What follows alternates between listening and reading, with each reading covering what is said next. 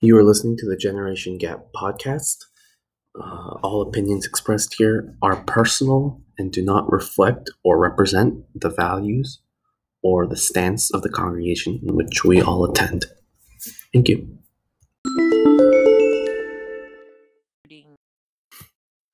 So, today we're going to talk about a sobering topic because we've been on the meme train in the last few episodes and we need to get off it. Uh, because there are some other topics that aren't as memey. So, we're going to talk about dying. And because dying, don't laugh, this isn't a meme. but dying is a very integral part of any religion especially in most ancient religions because you know so many people are so interested in what happens after you die so let's start with how we think about death in the context of our own religion our faith and i guess any other topics surrounding it we're going to start with faith and caitlin uh-huh. Faith. Go ahead. Wait, so you just want to know like our opinion or like our yeah like what i don't know just anything that comes to mind when we talk about like our our own death our own mortality Okay, well I personally since I am Christian, I do believe that like we do go to heaven. But then at the same time, like even though I believe that, like my faith in that system isn't like a hundred percent. So I'm still like I still get like scared, I guess, or like worried like what if isn't true or anything like that? What if my whole life has been a lie? So Mhm. yeah, that's basically where I'm at. But I still I think I believe that we are go- like the whole heaven and Christianity thing. okay caitlin Uh, I'm kind of the same. I don't. I don't really know much about. Well, obviously, I don't know what happens when we die, but the Bible, I think, gave very vague um information about heaven, which could be interpreted differently, other than you know gold towers in the clouds. Um, it's just like we will be together with God for eternity. And okay, what does that mean? How? I mean, what are we gonna do? Like, we're just gonna sit next, chill with him or something. Do I just sit there and watch him? What do I do once I'm dead? I guess we'll never Nice. find Can out. I can I choose to be a, a pol- poltergeist? Poltergeist? I don't know. How do, how do you say that word? A Can I choose to be a ghost? And haunt, haunt my high school bully here. Can I choose to be reincarnated or something? Yeah. Uh, It Mhm. never said there's like no reincarnation. It just said nothing about it. So, interesting or it Jeff. just a void.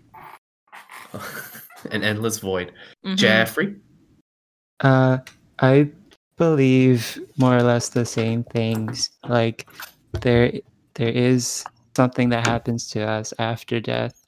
It's not the end, but I have no idea what that might look like. Even though the Bible paints these pictures of grandeur and like you you're gonna be happy and like singing songs and praising God all day, but I'm like think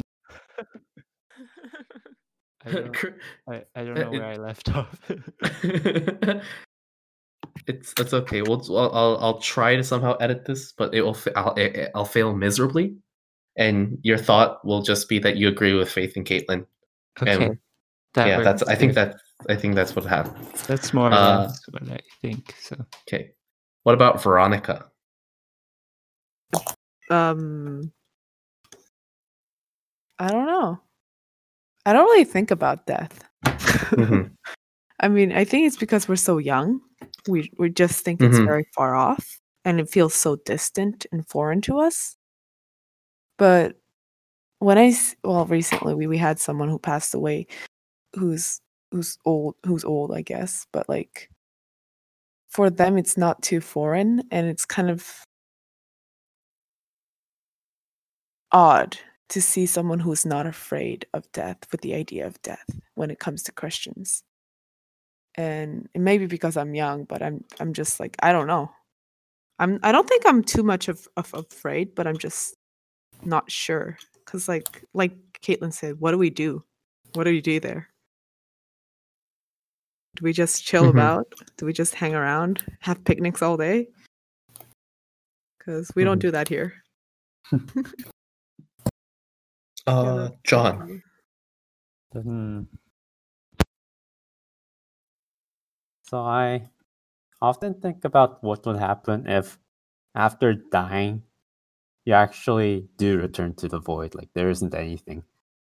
Mm-hmm. And what I'm thinking is like, so sleeping isn't all that bad, even though a good part of it is like you're not conscious at all. You're not. You're like the void. So you know, it, if it's like that, it can't be too bad. But at the same time, somehow we were born, and before that, no, we don't know anything about what happened.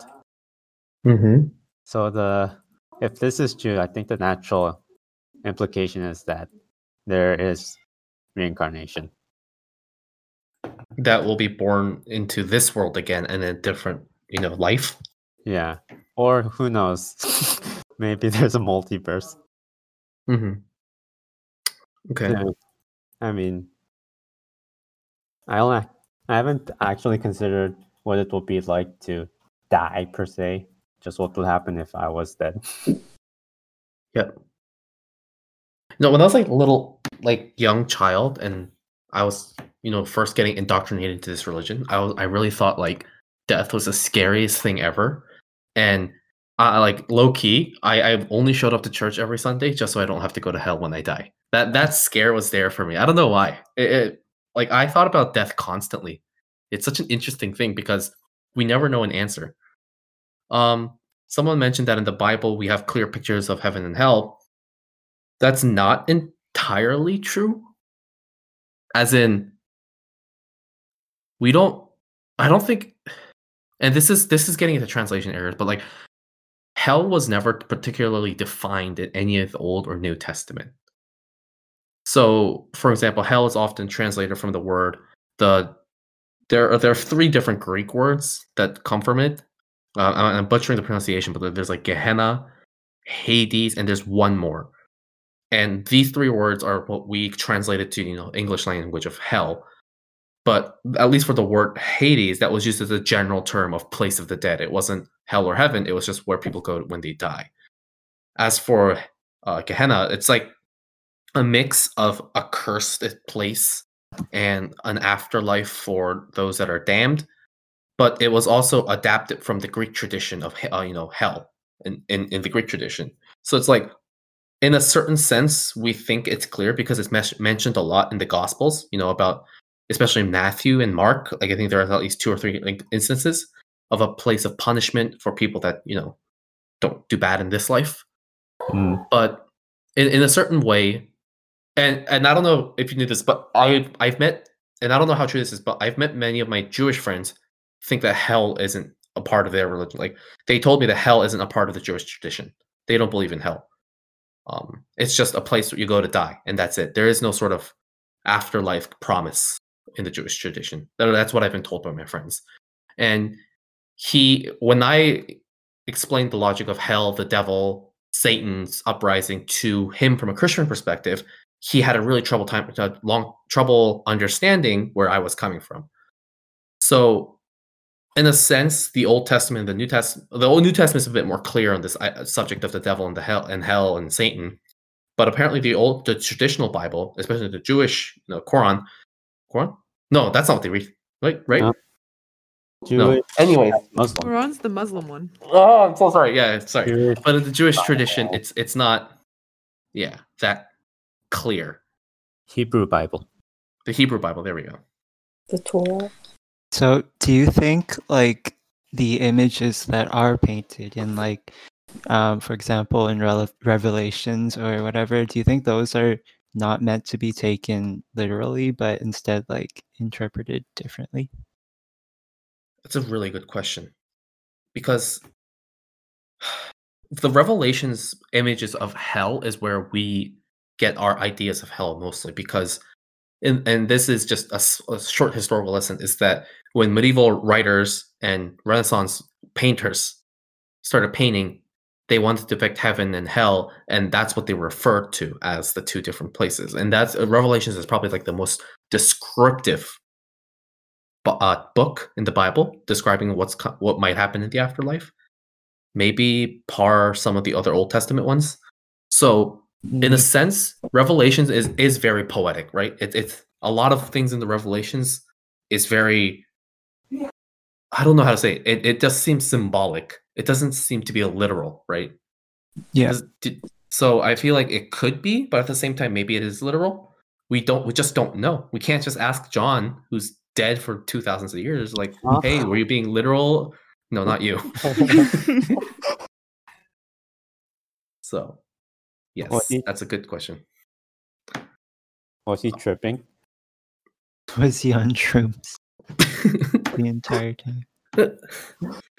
Can you imagine if like one of the disciples was on shrooms the whole time when they were writing one of the books? What if all twelve of them were? True. What if The what if entire Jesus was high? What if The Jesus was high when he was giving the Sermon on the. Mount?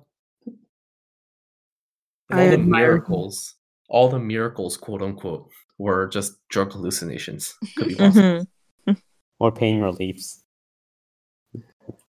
There is a um, somebody mentioned reincarnation. I think it was Caitlin. That in the non-canon gospels there are mentions of that. So the non-canon gospels are the ones that aren't included in our traditional uh, gospels for various reasons. It's either they're not really reliable, or they don't really line up with certain things that the other gospels say. And this was all arbitrarily kind of decided by the people in the Nicene Council in 1800 2000 years ago i think. But so in those and i don't i don't know which book it was. Maybe it was the book of thomas. In one of those like non-canon gospels so in the fan fiction gospels there is a section of the story where jesus talks about reincarnation ghosts and the af- life after death. But it's not included in our bible so i don't really know. My apparently my parents read it and i remember my mom saying that wasn't there and she thought it was really interesting like it doesn't fit the whole canon is what she told me. And she understands why it was left out. So i mean it could be a part of christianity that we just never got to experience. Who knows? Um so we just talked about our initial i guess thoughts. What about what about if you died right now? What if like and this is this is my maybe a morbid question and if you died right now at this moment what do you think you will miss the most and i'll start with john because we're going to go work our way up now Uh, what i'd miss the most? Well, it's not work. I I, I don't know actually. mm-hmm. All right i'll skip you for now what about uh, veronica Huh. I think I'll miss my family if that if that's a thing I will remember in the afterlife. But like my family, my friends. I guess because I if I died right now, I wouldn't have been able to do all the things that I wanted to do. So that I could have achieved. Maybe the thing, probably the like the achievements that I couldn't finish, the goals that I couldn't finish. Yeah, things like that. Or yeah, mostly things like that because I we're very young and I haven't done anything in my life. I don't think I've done anything too important, so uh jeff Um, do you do you mean like people, or uh, or People, things? experiences, things, anything, and it could be at one Uh, of each. Okay, I guess people. I can't. I can't choose one because Mhm. that that would be unfair. But probably Yeah, yeah. like obviously Faith and my parents Mhm. and Momo. And then I think the thing that I would miss the most is probably music, like listening to it and making it. Mhm. Okay. Uh, Caitlin or Faith? Um, I don't know. That's kind of a hard question because will I even miss anything once I'm dead? I mean, of course, there's stuff I want to do before I die, but once I'm dead, will it even matter? Anyway, uh, I guess I would miss like dogs and stuff. I don't know. um just yeah finding stuff that excites me video video Hmm. games not really and Faith. Well, for me, like, yeah, like family, friends, and Jeff. And then, and then, but I would like to assume that all beautiful things in life, like nature and music, are also in heaven. Like, that's what I like to assume.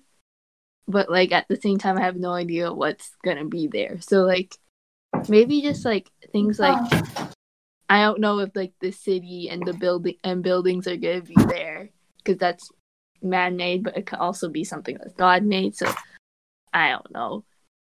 I'll miss the city, I guess, and also things that just won't be in heaven. But I don't know what's not gonna be in heaven, so can't say much about that. miss sinning What? sinning Miss sinning. Miss Sinning. Yes, we'll miss sinning. Haha. Very funny. So, one of the aspects that are of regarding death in the Bible is that, and I find this really aw- awkward, is that there's a lot of aspects where death is seen as a negative thing, as in we, uh, I don't know what hymn it was, but it was like saving us from the death, the sting of death, and then there's also the idea in the John 3:16 verse, give us everlasting life. There's a constant fear of dying in the Bible all over the place. You know, the promise that when Jesus comes again, death will be gone. And I feel like this sort of idea and fear of death is ingrained into the writers or the written literature of the Bible because everywhere we look, death is something seen as something that's, you know, really terrible and you want to avoid. And that's why in Christianity, there's a hope and a promise that once Jesus comes and God, uh, you know, the second coming happens, all of that will be gone. And if you think about Adam and Eve, their curse was that they have to die. So there's an ingrained fear of death that's within Christianity that I think gets passed on by generation by generation. But on the other hand, we're also taught not to be afraid of it because we're promised great things in heaven and next to God. There is a conflicting thing in the innate nature of the stories that are told, right? The Adam and Eve story, the Lazarus story, where Jesus raised Lazarus from the dead. Um, most of the Gospels mentions about death and how Revelations depicts hell as a really scary place. So I think there is a clash, and because of that clash, sometimes we have difficult times reconciling. But I still think this is a great. Uh, we still need to find the great middle ground between the two. So, yeah, that's that was my two cents on death and religion. Um, is it has it? Does anyone have anything else to add? Do we get sent to a white room? Have you guys ever witnessed? Portugal? Uh, not Portugal. Fuck, what's it, what's it called? Portugal? Purgatory? Purgatory. Portugal? Portugal was purgatory? Yeah, we could go to Portugal. That's the worst thing that could happen. Going to At Portugal. not sent to Brazil. Colonizer country. I don't think there's ever a Christian mention of purgatory, like a biblical mention. It's a Catholic canon, but it's not a Protestant canon. And purgatory isn't isn't isn't uh I don't think it was ever mentioned in any of our biblical script uh, scriptural texts, and it was a more of a Catholic interpretation of certain things. And I think uh, there's a lot of literature pieces, artwork in the Renaissance era, Dante's Inferno, like these sort of things popularized the idea of purgatory. I like C.S. Lewis's depiction of death, and I say this every time. Did I share this with you guys at one point? Oh, was it the one with like the gate with the different stages? Of- No, it's more like, well, yeah, I guess, but like, there's there's in one of C.S. Lewis's short stories, he tells a story where heaven and hell isn't a separate place where you are judged, right? Like an angel or God doesn't sit in front of the door and say you go to heaven, you go to hell because of the X and Y. It's your choice, and people that go to hell choose to go there because it's more it's better to suffer in the torment of fire than is to be in beside the light of God and that sort of depiction really makes sense to me because there's an ultimate irony in Christianity, Christianity where we say there is free will. You know, people have the will to sin, people have the will to do X and Y. But then at the end of the day, we get judged for those actions. And at the final moment in the gates of heaven and hell, we can't choose. Or our choice is taken away. That that ability of freedom of will is taken away. So the, so the the inherent idea that in Christianity there's like conflicting arguments, but uh, conflicting, I guess not arguments, but like philosophies at play here, didn't make much sense to me. But I like C.S. Lewis's idea where that freedom of will extends to your choice as a soul after death to go to heaven or hell. And he his story does a much better job than I could ever explain. But it basically goes like this: like there's this one guy, he died, he went to the gate the angel's like, okay, go wherever you like. And he's like, why would I ever want to go to hell? That place looks terrible. So he goes to heaven. He goes to heaven and he meets, and this guy was a really successful billi- uh, millionaire businessman. He goes there and he sees that his old servant that he used to have is also there. But his, the servant is no longer a servant, they're equals. And they sat at the same table, they ate the same food, they sang the same songs. They sat at the same pews in church. As and this is C.S. Lewis's short story about how this main character that we're with, the protagonist, is feeling so conflicted because his the beggars that were in front of his uh, house, his poor relatives, all the servants, they're here, but they're also at the same table as him, which was insufferable to him. So he decided to go to hell in the end. And I, I think that sort of short story really de- puts a good emphasis on the idea why of how it works with the beatitudes of you know the uh what was that the poor oh, what was it i suddenly forget but anyways you guys know what i'm referring to right Uh, yeah, the beggar, beggar, and the person in the house both died, and one went to heaven and one went to hell. Terrible thing. no but that could also work but anyways uh does anybody have any thoughts concerns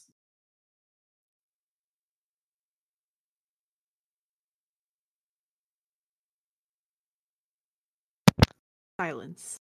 What if hell is like you sent you get sent back to somewhere that's like Earth, but you never get to die, Resurrection. I mean, reincarnation. but like you're immortal? I think that could be hell for some The vampire. Huh. Edward in Twilight. i think not dying is is a pretty bad thing like if, if, if i was reincarnated into another earthly life i'd call that hell like getting out of this loop would be probably a great and i heard that theory too that if you're still alive i don't know if you guys heard this is, sounds crazy but like the theory is that if you're still alive on this earth right now and you're still conscious on the soul, that means you're still in a loop of dying and living, dying and reincarnated, dying and reincarnated, and you haven't broken out of that loop yet for whatever reason. And I was like, this is crazy, but I like it.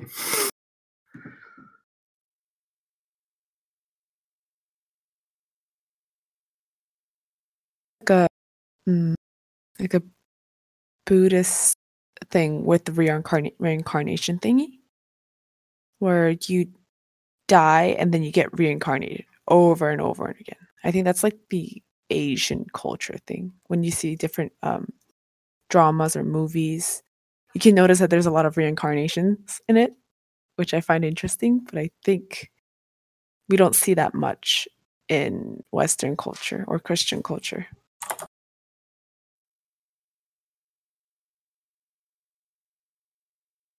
There's a there's a story that takes that idea to the logical extreme.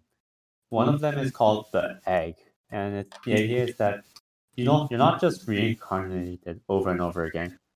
You become every single human, or even every single life on planet Earth, dying and reincarnating into each body.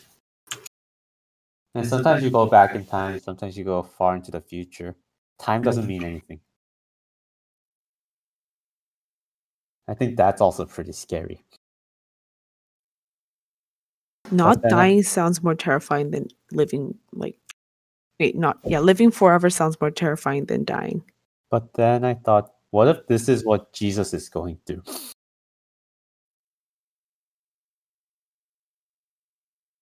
What do you mean like Like the the consciousness that's actually going through the dying and reliving for every single life is not any of us. Uh, huh. Interesting.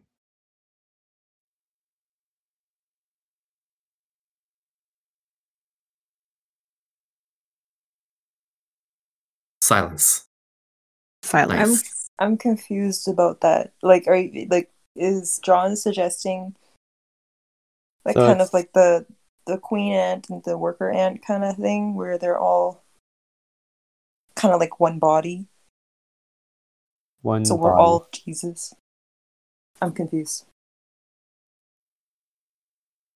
I guess it's something like that. It's it's not a fleshed out plot per se.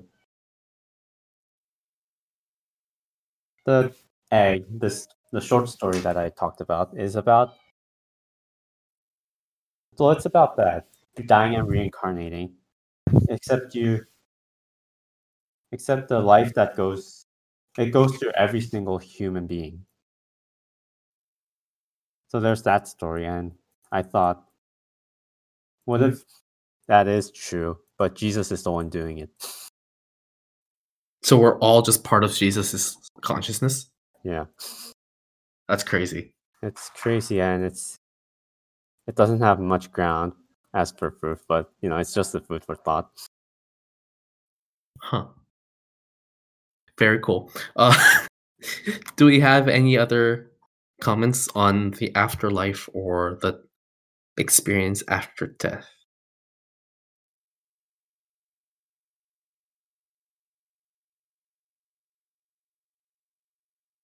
Nope. So the last the last bit I want to touch on before we end today is the idea of I guess what do we how important is our faith related to the the experience of death? Because as I mentioned brief, briefly in the earlier segment is that Christianity is very tightly related to you know death and the afterlife because it was a great selling point. Christianity is where like hot fire, hotcakes, sorry, in the Roman era because it was the first religion ever to promise you know a great promise of God's mm, heaven to everyone, not just the rich or the powerful. It was the first you know what you what we could say is a mass religion in a sense, because a lot of the times religion back in those days, like the ancient Egyptian, the ancient Greeks, the ancient Romans, were all targeted towards people of power and wealth. But in a sense, Christianity was sold as a way of saying, hey, your life, you might be a terrible slave and a peasant right now, but it's okay when you're dead, God has a great thing in store for you. And that's how the church gathered a lot of followers. And that's how the early church, church uh, you know, came to be. A lot of people that wanted to help those in need. But then, you know, this later on was institutionalized and a lot of bad things happened, especially during the Reformation. You know, people were like the church was very corrupt. They were stealing from the poor, et cetera, et cetera. So I sometimes think, and maybe I'm wrong, is maybe the aspect of afterlife, maybe the idea of death isn't supposed to be that important to Christianity. And we're just using a warped view of it because we're so used to the idea of an afterlife of heaven and hell or hell. And it actually isn't that important because how many times did, does Jesus mention how we should do when we're dead? Like it's it's all about how we live now. And I and I just want to ask a question. How do you guys does this impact your faith in any way? Like should it impact our faith in any way? Uh, the afterlife and such. But isn't one of his like main selling points? It, you should follow me for eternal life. like that, that's one of his main like selling points. it's on top of his LinkedIn profile. Yeah. So yeah. that that John three sixteen verse is is quoted a lot regarding the eternal life thing, and this is just my hot take on this is that we're not that eternal life. It shouldn't be the goal, and I feel like it shouldn't have like John three sixteen is pro- really popular because it's a great verse.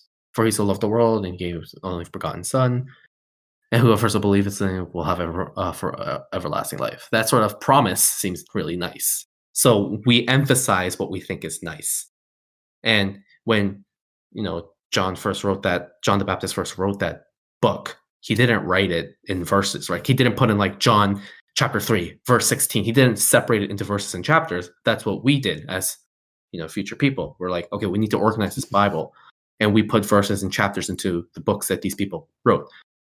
Like john didn't write it so that we were supposed to take john 3.16 just out of context and plaque it onto our walls and teach our children to memorize that verse when they're starting from seven. And my goodness i hated memorizing that verse. So that sort of obsession and selling point regarding you know jesus' promise of eternal life may not have been his original promise. Maybe it was our ideas maybe we took a small bit of that and we ran with it and i think that eternal life should be a result that happens but not the process. And we we just forget about the process in the middle. So good question jeff. Anybody else? Well i kind of think about this a lot but like when it comes to Christianity, it was, I guess it's mainstream. And because it's so washed up, I guess, some parts of Christianity, it's hard to distinguish what was really true. Because in the like it's hard to tell because these these um letters became our Bible and we take these letters as our law, I guess. But then it's kind of hard to tell if if it if the letters that John wrote fix our context in our time. Hmm.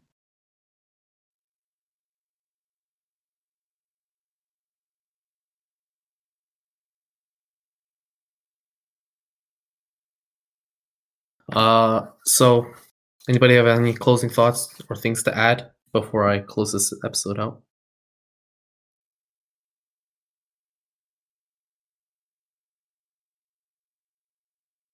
Hmm. Complete and utter silence. Exactly how I like this. Just like oh my goodness, John. exactly like death. Okay. I'm, so well, well, yeah, go for it. Uh, I mean, it's nice. It's fun to sometimes think about that, but I think I would like to stay alive as long as possible. That's my closing thought. so yeah, life extension. I'm all for it. I guess there was one thing that I wanted to touch on, but I'm going to save this for a different episode. So, all right, Craig can leave and we'll close this episode out.